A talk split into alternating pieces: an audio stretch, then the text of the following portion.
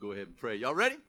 Let's pray. Father, we thank you for your word. Your word is always true, always on time. Thank you, Father, for allowing the people that you have here this morning, Father, receive it freely. Thank you for opening up their eyes to all that you have done for them. Father, bless them as they rest here this morning and they receive the good news. We look forward to all that you have for us in Jesus' name. Let the church say, Amen. All right, so here's a very, very, ooh, let me get through this. I forgot. We're going to come back to that, I believe. Jesus knows, right? How many you guys know that He knows? he knows. Say He knows. You know when we have a hard time saying He knows is when we're going through something, right? When we're going through something, it's, it's more like, where are you? What's going on, right?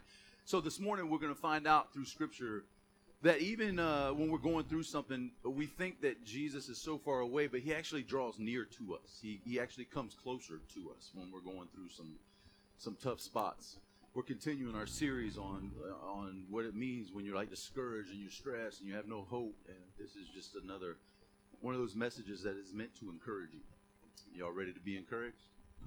All right. So, what is the gospel? What is the gospel? The gospel is the good news, right?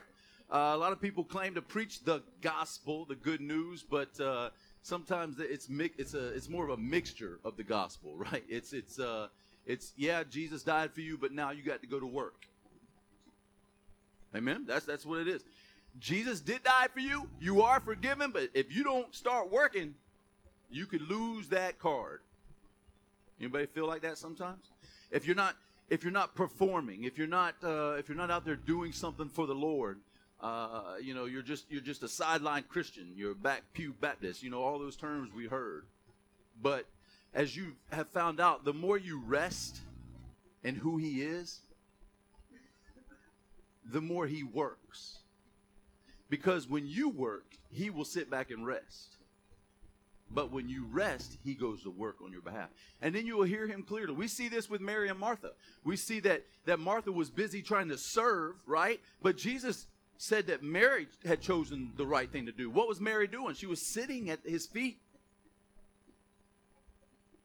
All she could do was is, is sit there and receive everything that he was saying to her. Mar- Martha was over here trying to get busy and trying to, and then she started blaming her sister and Jesus for not doing anything. Anybody ever have uh, another believer say that you're not doing enough? Yeah, I used to be that guy that would say that, you know, because I was doing it, and if I'm doing it, you should be doing it. That's the mentality that religion brings. But the more I learn to rest, man, I tell people all the time when they come to this church, even if they're visiting, I'm like, just rest and receive. The gospel is that Jesus died for your sins and he rose again to justify you. You have been made righteous. And it's not anything you could do. You you couldn't do it. People say you gotta you gotta uh, repent before uh, God will bless you. Is that true? How good were people when Jesus came? Were they perfect? Were they not sinning? Were they good? No. And, and, and even though they eh, eh, God sent the best that heaven had to offer while people were still sinning. So that just blows that whole mentality away that you got to be good for God to bless you. So the gospel is this, right? Paul calls it this in Acts. But none of these things move me, nor do I count my life dear to myself, so that I may finish my race with joy. And the ministry which I received from the Lord Jesus to testify to the gospel of the grace of God. So Paul calls it the gospel of the grace of God. Now Paul is a is, is, is the gospel preacher. He's the gospel guy in Scripture. He wrote 13 letters, right? And they're all about. He, God chose him. God chose him because he knew the law better than anybody. And he'd be able to translate.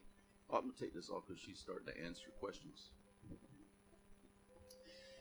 he would be able to translate. He, God could open his eyes to all the Old Testament stuff that pointed to Jesus because he knew the Old Testament. Amen? So Paul calls it now the gospel of grace. So now, this is not now this is still going. So now, brethren, I commend you. This is down from it, right?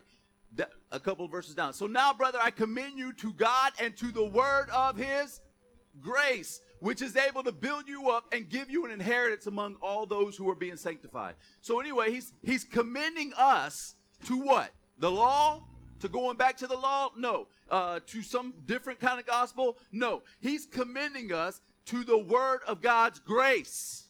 You know why? Because it'll build you up. It'll, it'll build you up. That was Noah. Yeah.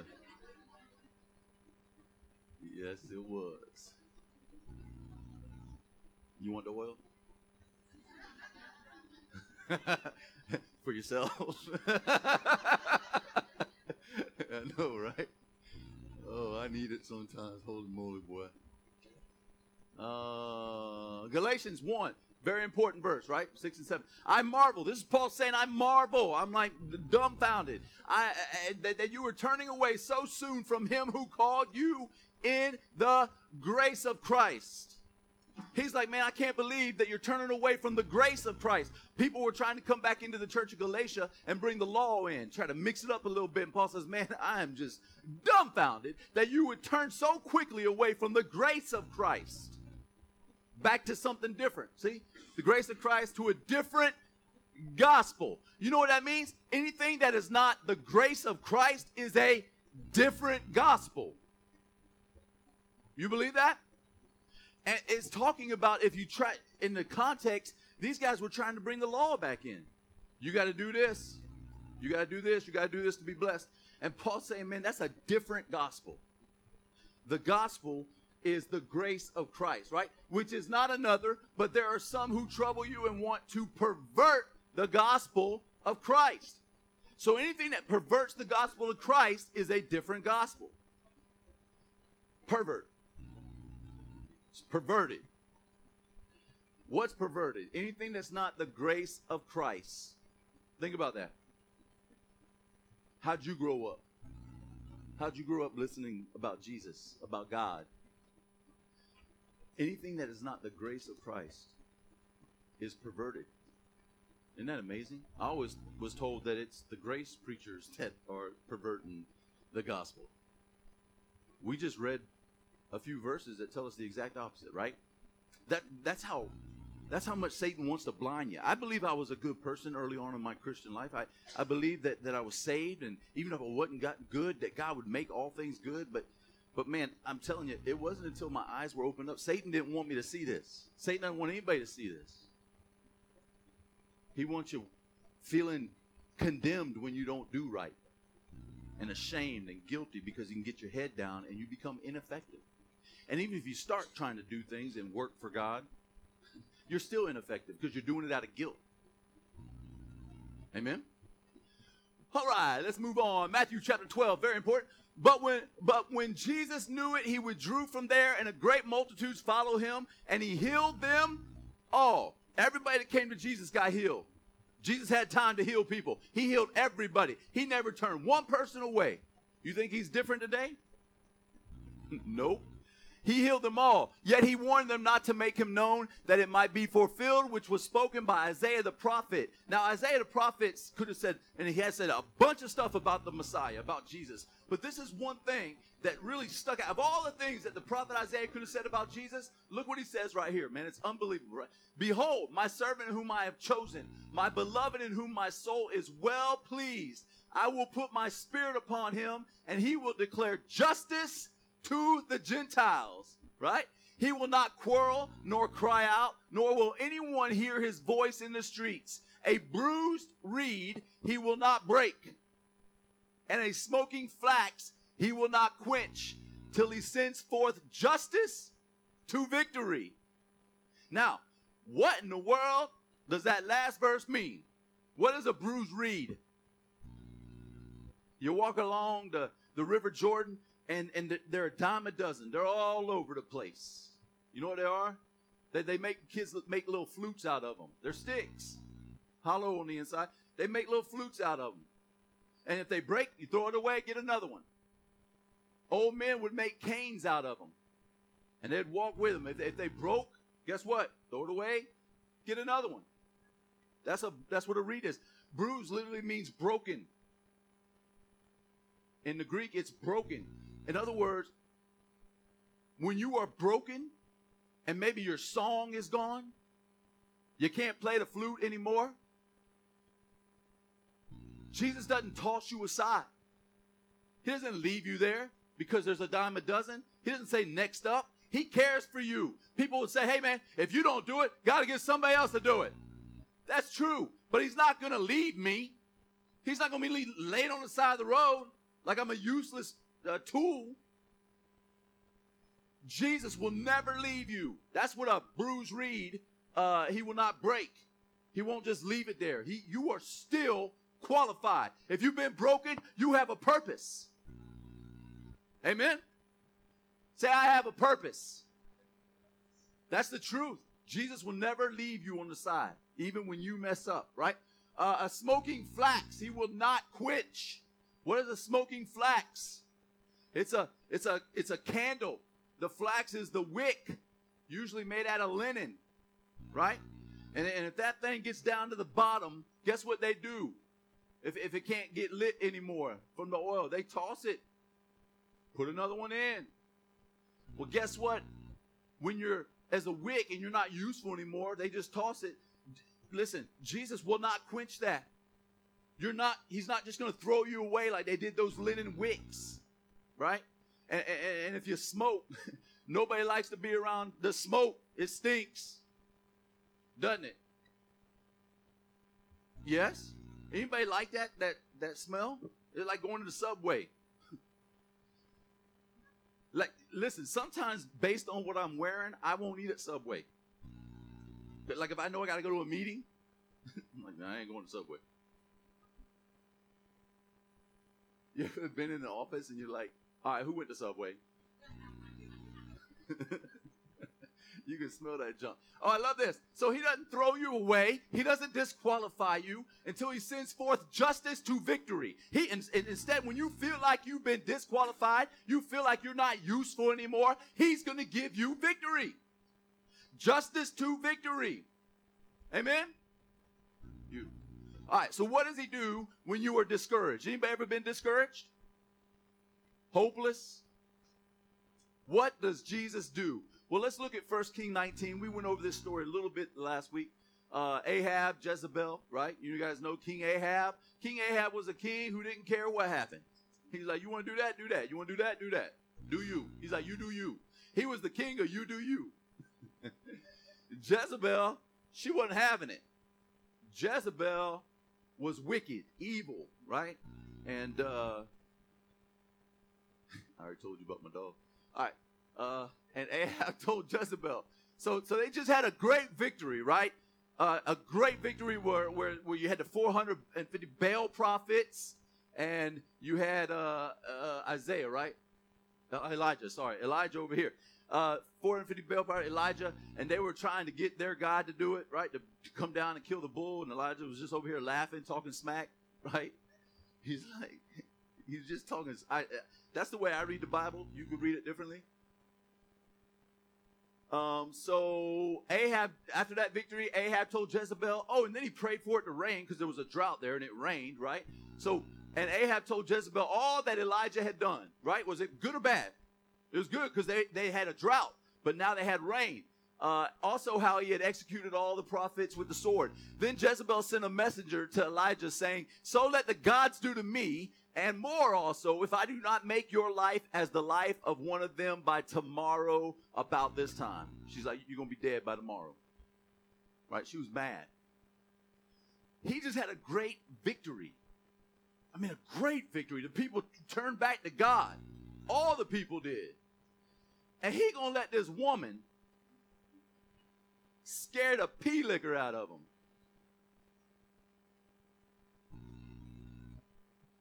What is pee liquor? Have anybody ever heard that? Where'd that come from? Anybody ever heard that? No? What is pee liquor? Thank you, Lord. The Lord, that was a word for somebody. It won't come back void. All right. So, uh, and when he saw that, when he saw that, he arose and ran for his life.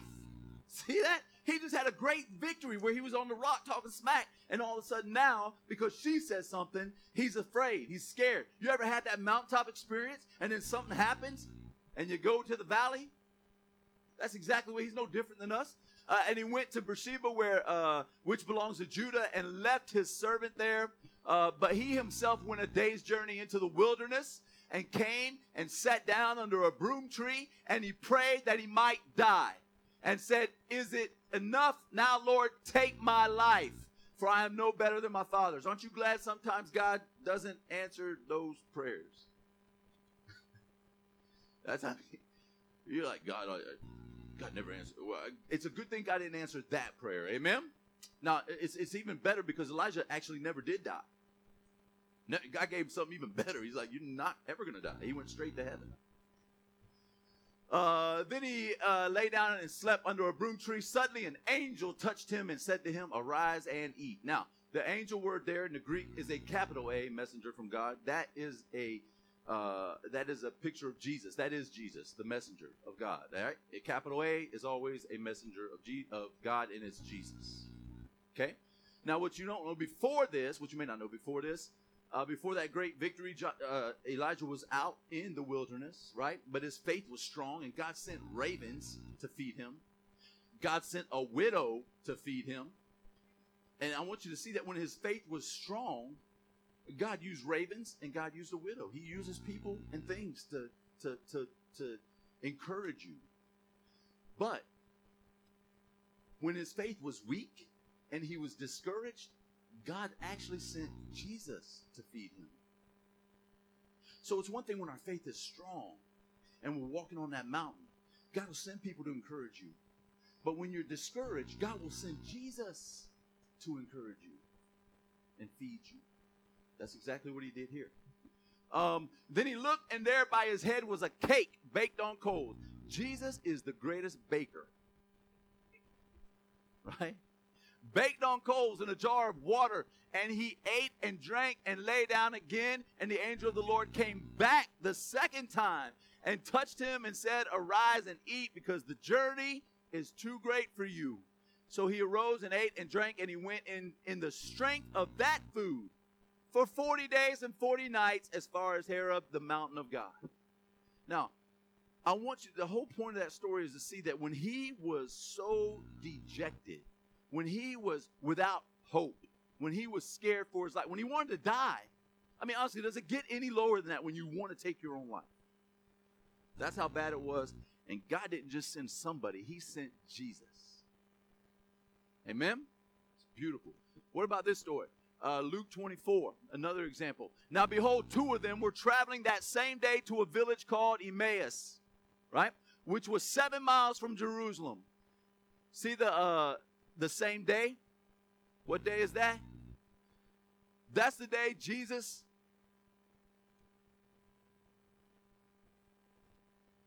rose. Is that an important day? Now, these guys were walking back. Now, they were disciples, right? They were right there with him. They saw Jesus get killed on a cross. And in their mind, if you go on reading, they're thinking, man, we thought Jesus was the one. All their hope was gone. They put all their hope in Christ, and, and he died up there, and they watched it. And so they're walking back, discouraged. They're walking back. They're leaving the church and going back home. Now, if they'd have stayed at the church, they could have been encouraged by the church. How many of you guys have walked away from the church because you were discouraged and you're walking back and you feel like there's no hope for you? There's no hope for your family. At church, everything's great, but at some point, I got to go back home. And they're going back hopeless, discouraged. And, and the Bible says that, and they talked together of all these things which had happened. So it was while they conversed and reasoned that Jesus himself drew near and went with them. So, in the midst of their doubt, in the midst of their discouragement, Jesus himself drew near. Is he the same today, church? Yeah, he, he, it's not like he changed. If you're discouraged, he wants you, he wants to be there for you. He's there for you. All right. Psalm 147, verse 3 and 4. Look at this. I want you to look at verse 4 real quick first. What does it say? He counts the number of stars, he calls them by name. Now, only God could do that. There's billions of stars. He counts them, He knows them by name. That's a big God, amen? But look in the context of the verse right before it. Even though he's that big, look at the context. He heals the brokenhearted and binds up their wounds. That big old God that can name every star knows that you're brokenhearted. And he knows that he can heal that and he can and he can bind up your wounds. He wants you to know even though he's that big, he cares about you. Amen. I love that. Uh, Luke uh, 14. This is um, one of my favorite stories. All right, we, we there's so much you can get. How many know the Bible is a is a living document, right? It's alive. You can get something all the time out of these things. But this is the story of the of the woman who anointed Jesus' feet. Okay, uh, she was a a, a known uh, prostitute. Amen. She was a great sinner, and uh, there was a Pharisee who invited Jesus. So this is where we pick it up. Then he said to him, A certain man gave a great supper and invited many, and sent his servant at supper time to say to those who were invited, Come, for all things are now. Wait, this is the wrong one, man. I sent you the wrong one. No, no, that's my fault. Bam. Yeah. Yeah, here it is. Sorry. oh, I just I sent you a, a verse too soon. Mm-hmm. Yeah, my bad. All right. And behold, a woman in the city who was a sinner, right? When she knew that Jesus sat at the table in the Pharisee's house, mm-hmm. she knew. The question is, how did she know where that Pharisee's house was?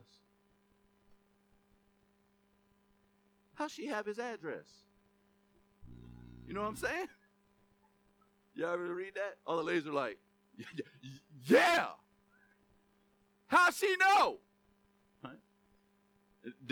This has nothing to do with me. But that prostitute knew where that Pharisee lived.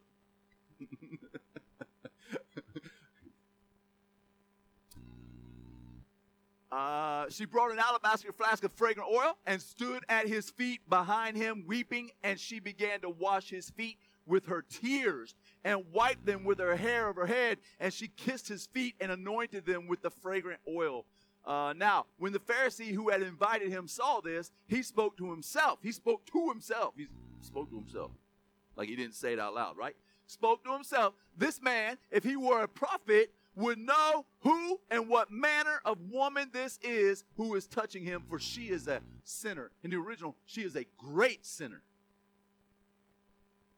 And unfortunately, that's a lot of churches around the world today that coming from the pulpit, man. You cannot sit in here because you are in sin. This couple, beautiful couple, been dating since high school, but now they're living together. Well, they're not going to keep nursery anymore. They're not going to be able to serve up here anymore. You know what I'm talking about? Have you heard that before? They're disqualified because they're living in sin. What question do we always ask?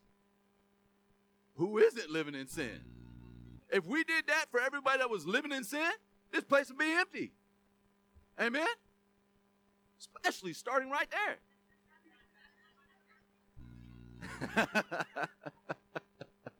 it, hey, it'd be empty up here too, brother. I'm just messing with you. I'm just messing with you. uh, Pastor Dwayne be the only one in this church. I got you, bro. I got you.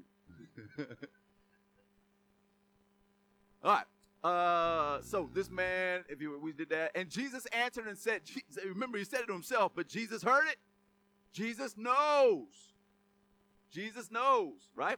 And Jesus answered and said to him, Simon, I have something to say to you. And he said, Teacher, say it. There was a certain creditor who had two debtors. One owed 500 denarii, the other 50, right? And when they had nothing with which to repay, he freely forgave them both. Tell me, therefore, which of them will love him more? Simon answered and said, I suppose the one whom he forgave more.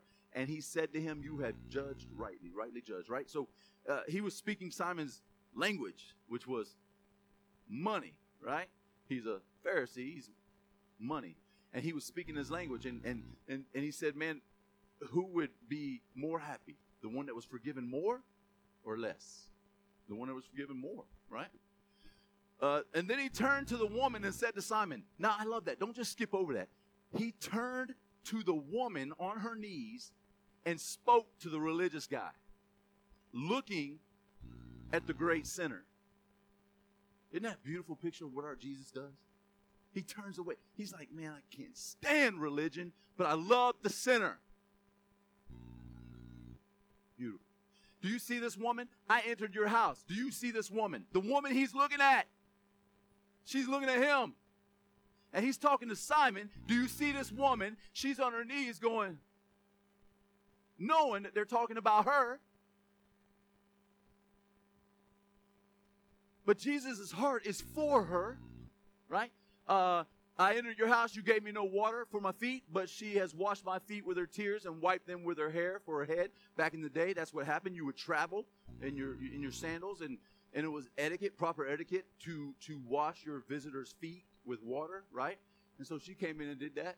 Uh, you gave me no kiss, but this woman has not ceased to kiss my feet since the time I came in. You did not anoint my head with oil, but this woman has anointed my feet with fragrant oil. He's talking to Simon, right? Therefore, therefore I say to you, who's he talking to?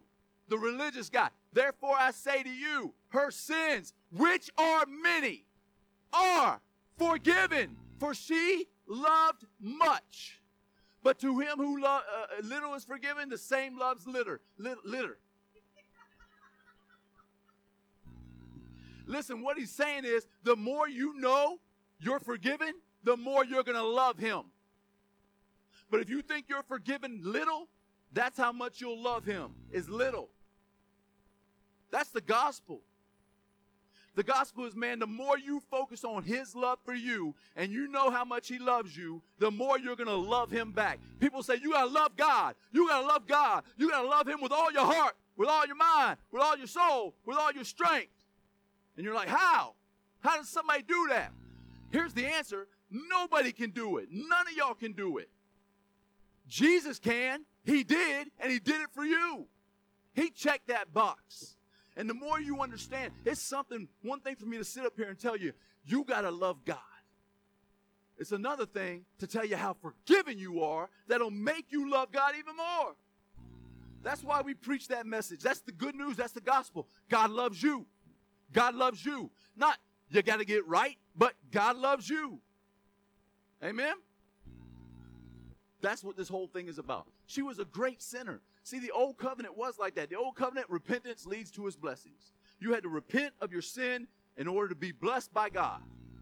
But the new covenant is the exact opposite. The new covenant is his blessings lead to repentance. He gives you freely Jesus, which leads you to change your mind. That's what it means. Repent. Change your mind about who he is. In other words, I used to know I had to get right to be blessed. But now I know because I'm blessed, God, because I know I'm right by Jesus, I am blessed. It's the completely changed. That's what old and new is. Somebody try to preach to you from the old covenant. Old, if it's old, it's not for you. Think about that. If it's old, it's not for you. I ain't talking about relationships. Miss Bennett, don't do it to him.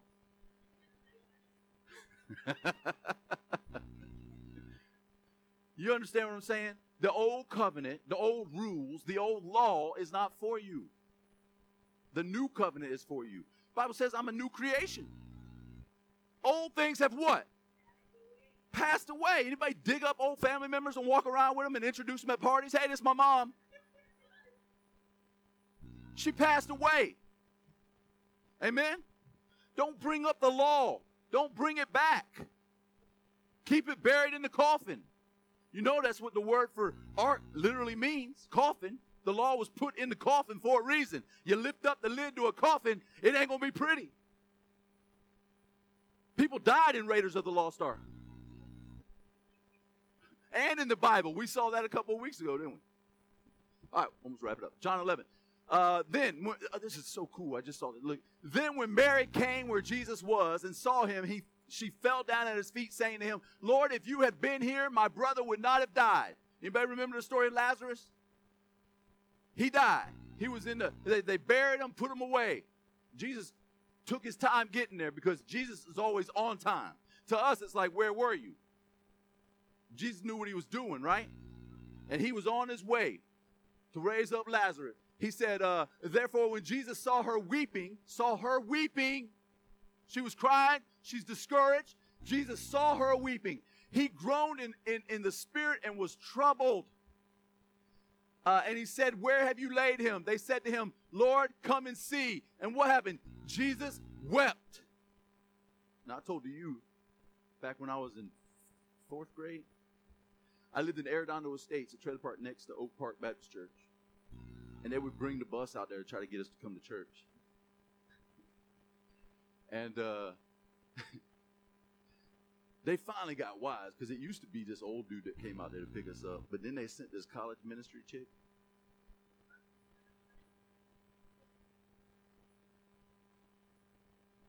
You understand? And when you're a little kid, you're like, whoa, where that church at? So I started going for all the right reasons. but they did this uh, they did this this thing at church if you memorize the verse they give you a whole hershey bar. This should tell you something about the kind of kid i was. So i found out the shortest verse in the bible. It wasn't john 3.16 it was jesus wept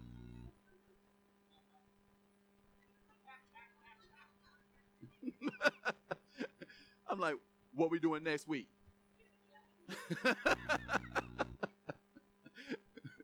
it's a side note. All right, let's go. Uh, Jesus wept. oh, and then the Jews said, See how he loved him? They're talking about Lazarus. He wept, and they said, See how he loved him.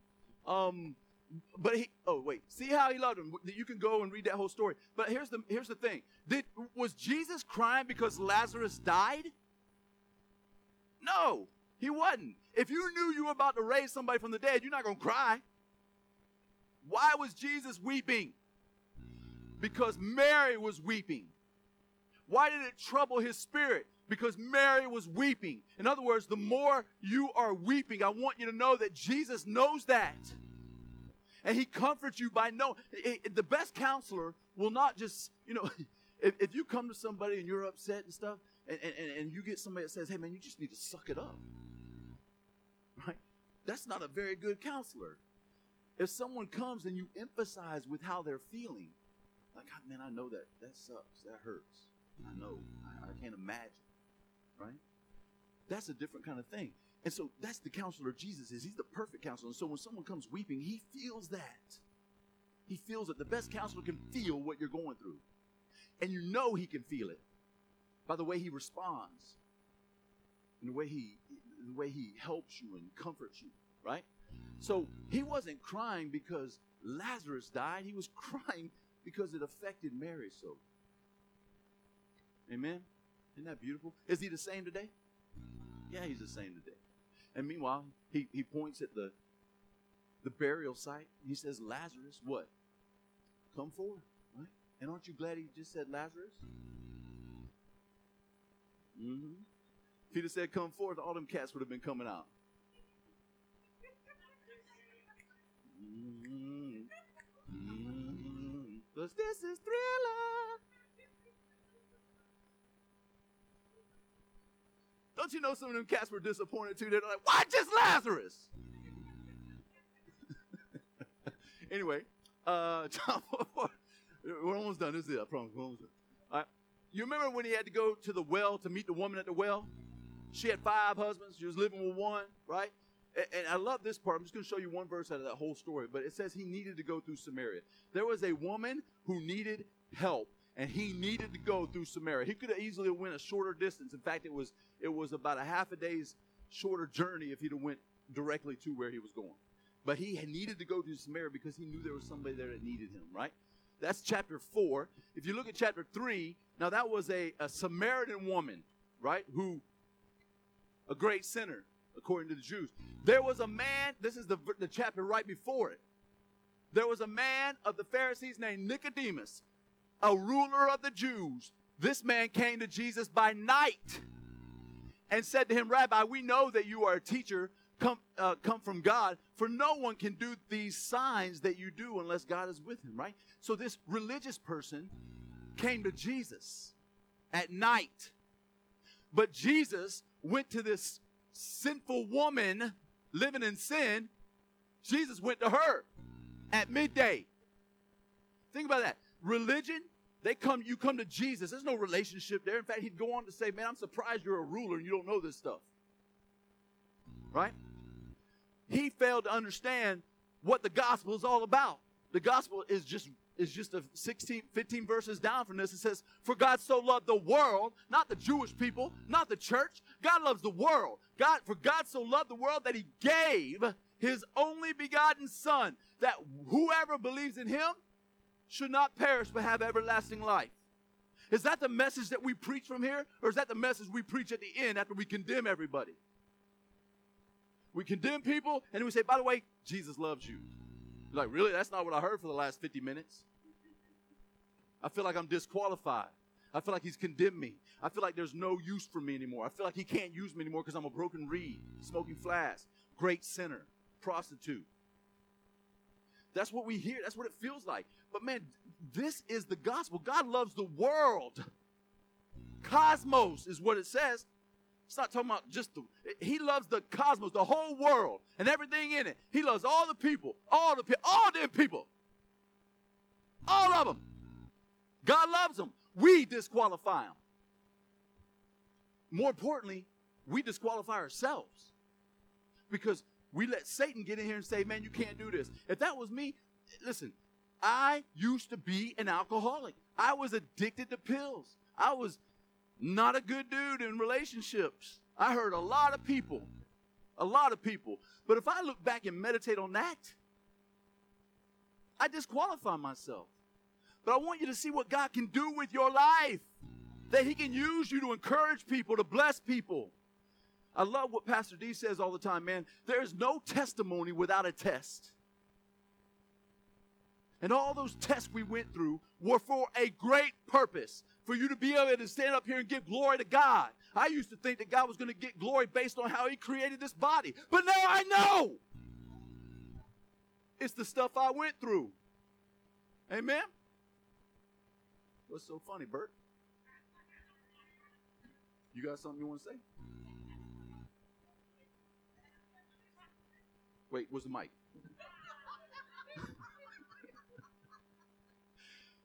You know that I'm joking. Please don't send an email. Okay? Kind of joking. Miss Carrie, Miss Cat ain't got time for it.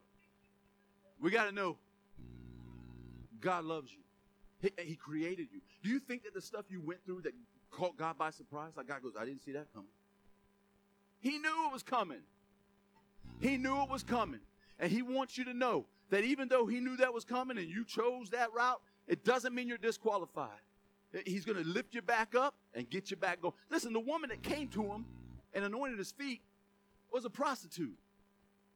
But he didn't look at religion, he looked at her in the eyes and said, Though her sins are many, though she's made bad choices, though, though, though she, she feels like she has no help, I want her to know she's forgiven. She's forgiven. And the woman they brought to him threw down, threw her down in the middle of all these men, these religious men outside the temple, threw her down because she was caught in the act. By the way, with another Pharisee, I believe. Because you don't hear about the dude. There's just focused on her sin. Threw her down. Threw her down in front of everybody. You, can you imagine the guilt, the shame? They drug her through the streets naked. She's bawling her eyes out. They throw her down. She thinks she's about to die because by the law she should be stoned. But what saved her is the one who wrote the law was there. And what did he do? He looked at her. He looked at her and said, Woman, where are those who condemn you? Where are those accusers? Because by that time they were gone. And I love that he looked at her. And I believe he looked at her and he had to lift up her face to look at her and tell her when she said, They're nowhere. My accusers, my condemners, they're nowhere. And he said, Neither do I condemn you. Imagine hearing that from Jesus, face to face, in the midst of your discouragement and your, and your hopelessness, and you disqualifying yourself. And, and Jesus looking at you, he, he treats her no different than he treats us. He's not a respecter of persons, the Bible says. He, he looked at her and said, Neither do I condemn you. Now go and sin no more. And you know what gave her the power to go and sin no more? Jesus gave her the gift of no condemnation first. Now, the church has got it backwards. They say, Don't sin anymore and you won't be condemned. But Jesus had it this way. Don't you want to follow Jesus? He's, There's no condemnation for you. Now go and sin no more. So, whenever we receive the gift of no condemnation, that helps us to go and sin no more. You got to remember that, church. You're not condemned. He doesn't condemn you.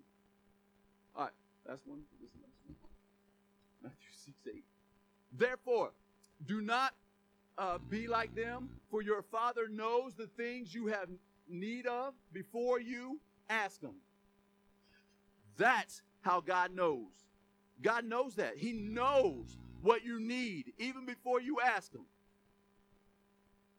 And we don't have to be like the birds and wonder what's going to happen. We don't have to wonder what clothes we're going to wear, what we're going to eat. We don't have to do any of that.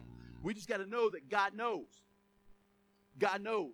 There's a verse, and you can see on the back of your bulletin, you can read it. It says, uh, it's, I think it's in uh, Proverbs, and it talks about how you can put a smile on your face, but still have sorrow in your heart. Is that true? So when when you think that your your sorrow isn't showing, you got to know that God knows, man. And He loves you just like He loved that that uh, Mary. He loved Mary, and He wept His soul hurt for. Her. We got to know that's how He feels about us. Amen, church. All right, would you rise with me as we uh, get ready to pray and uh, and and let the Spirit just kind of move through our church family? I want you to know that no matter what kind of sorrows you are going through, what kind of trouble you're going through, you might be discouraged, you might feel discouraged. He knows. He's right there with you. And I want you to start saying that. He knows. He knows. Like the moment you're going through it, he knows. And, and, and just saying he knows, you know what uh, you know what that means in those in those two words? It means you know that God's going to take care of you. You know that he's going to make it work for you. You know he's not going to leave you. He knows that means he's going to take care of it and it's going to work out good for me because the bible says that. The bible says that that all things all things work together for your good. He knows that i'm sorrowful and it, he he knows that i'm in need. He knows that i don't have peace right now.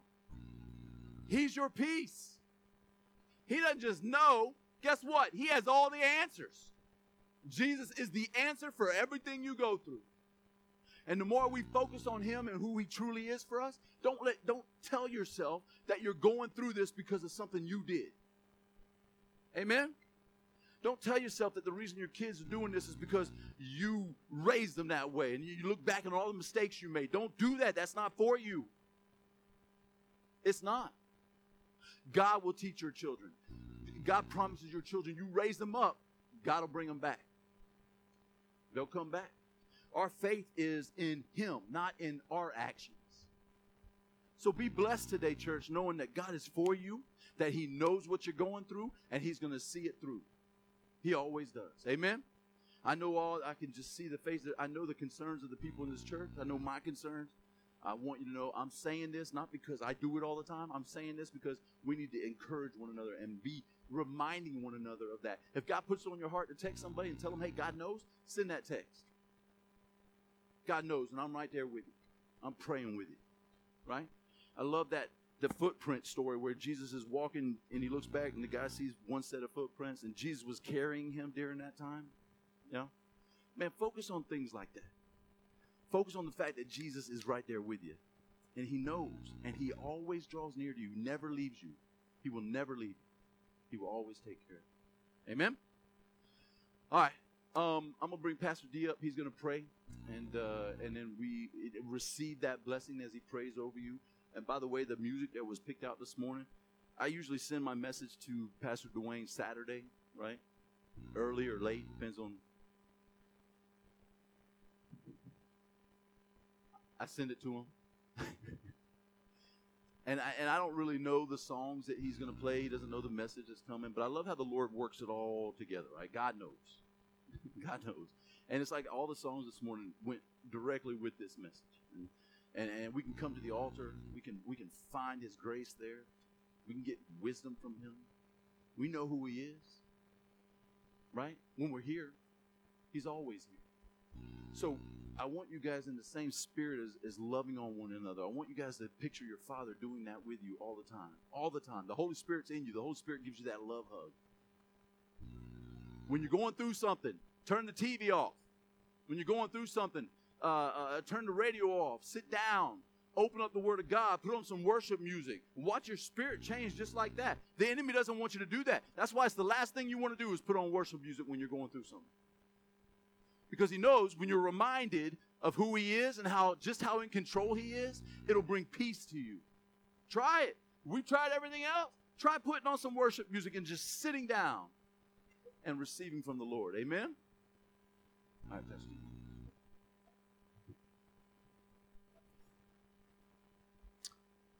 Amen. Let's pray, church.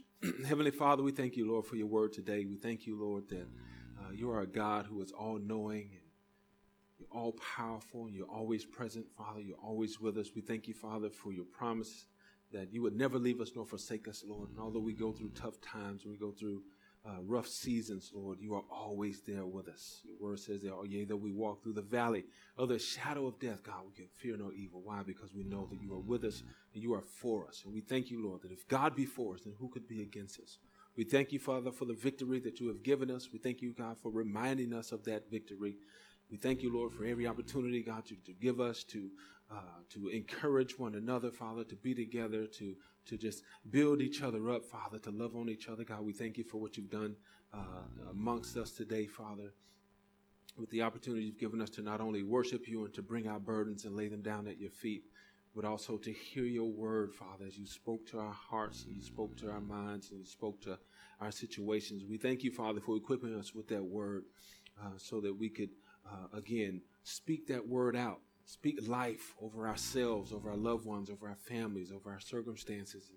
We can look to Jesus, the, the author and the finisher of our faith, the one who is the lover of our souls and the lifter of our heads, and, and be encouraged, be strengthened, be edified. And so, God, we bless you. We ask, God, that you just continue to lead us and guide us in the way that we should go, Father. We thank you for ordering our steps and for causing us to prosper in all things, even in our health just as our souls prosper, God. We bless you. We thank you. And we thank you, Father, again for the opportunity that you give us to. Uh, to demonstrate the love of God one to another and to those who are uh, outside of these four walls, God. We thank you for those divine appointments, God, this week. We ask, God, that you would line them up, God, that you would set us up for success, Father, uh, just to be able to share the goodness of God. And we just bless your name. In Jesus' name we pray. Let the church say amen. Amen. amen. We are dismissed.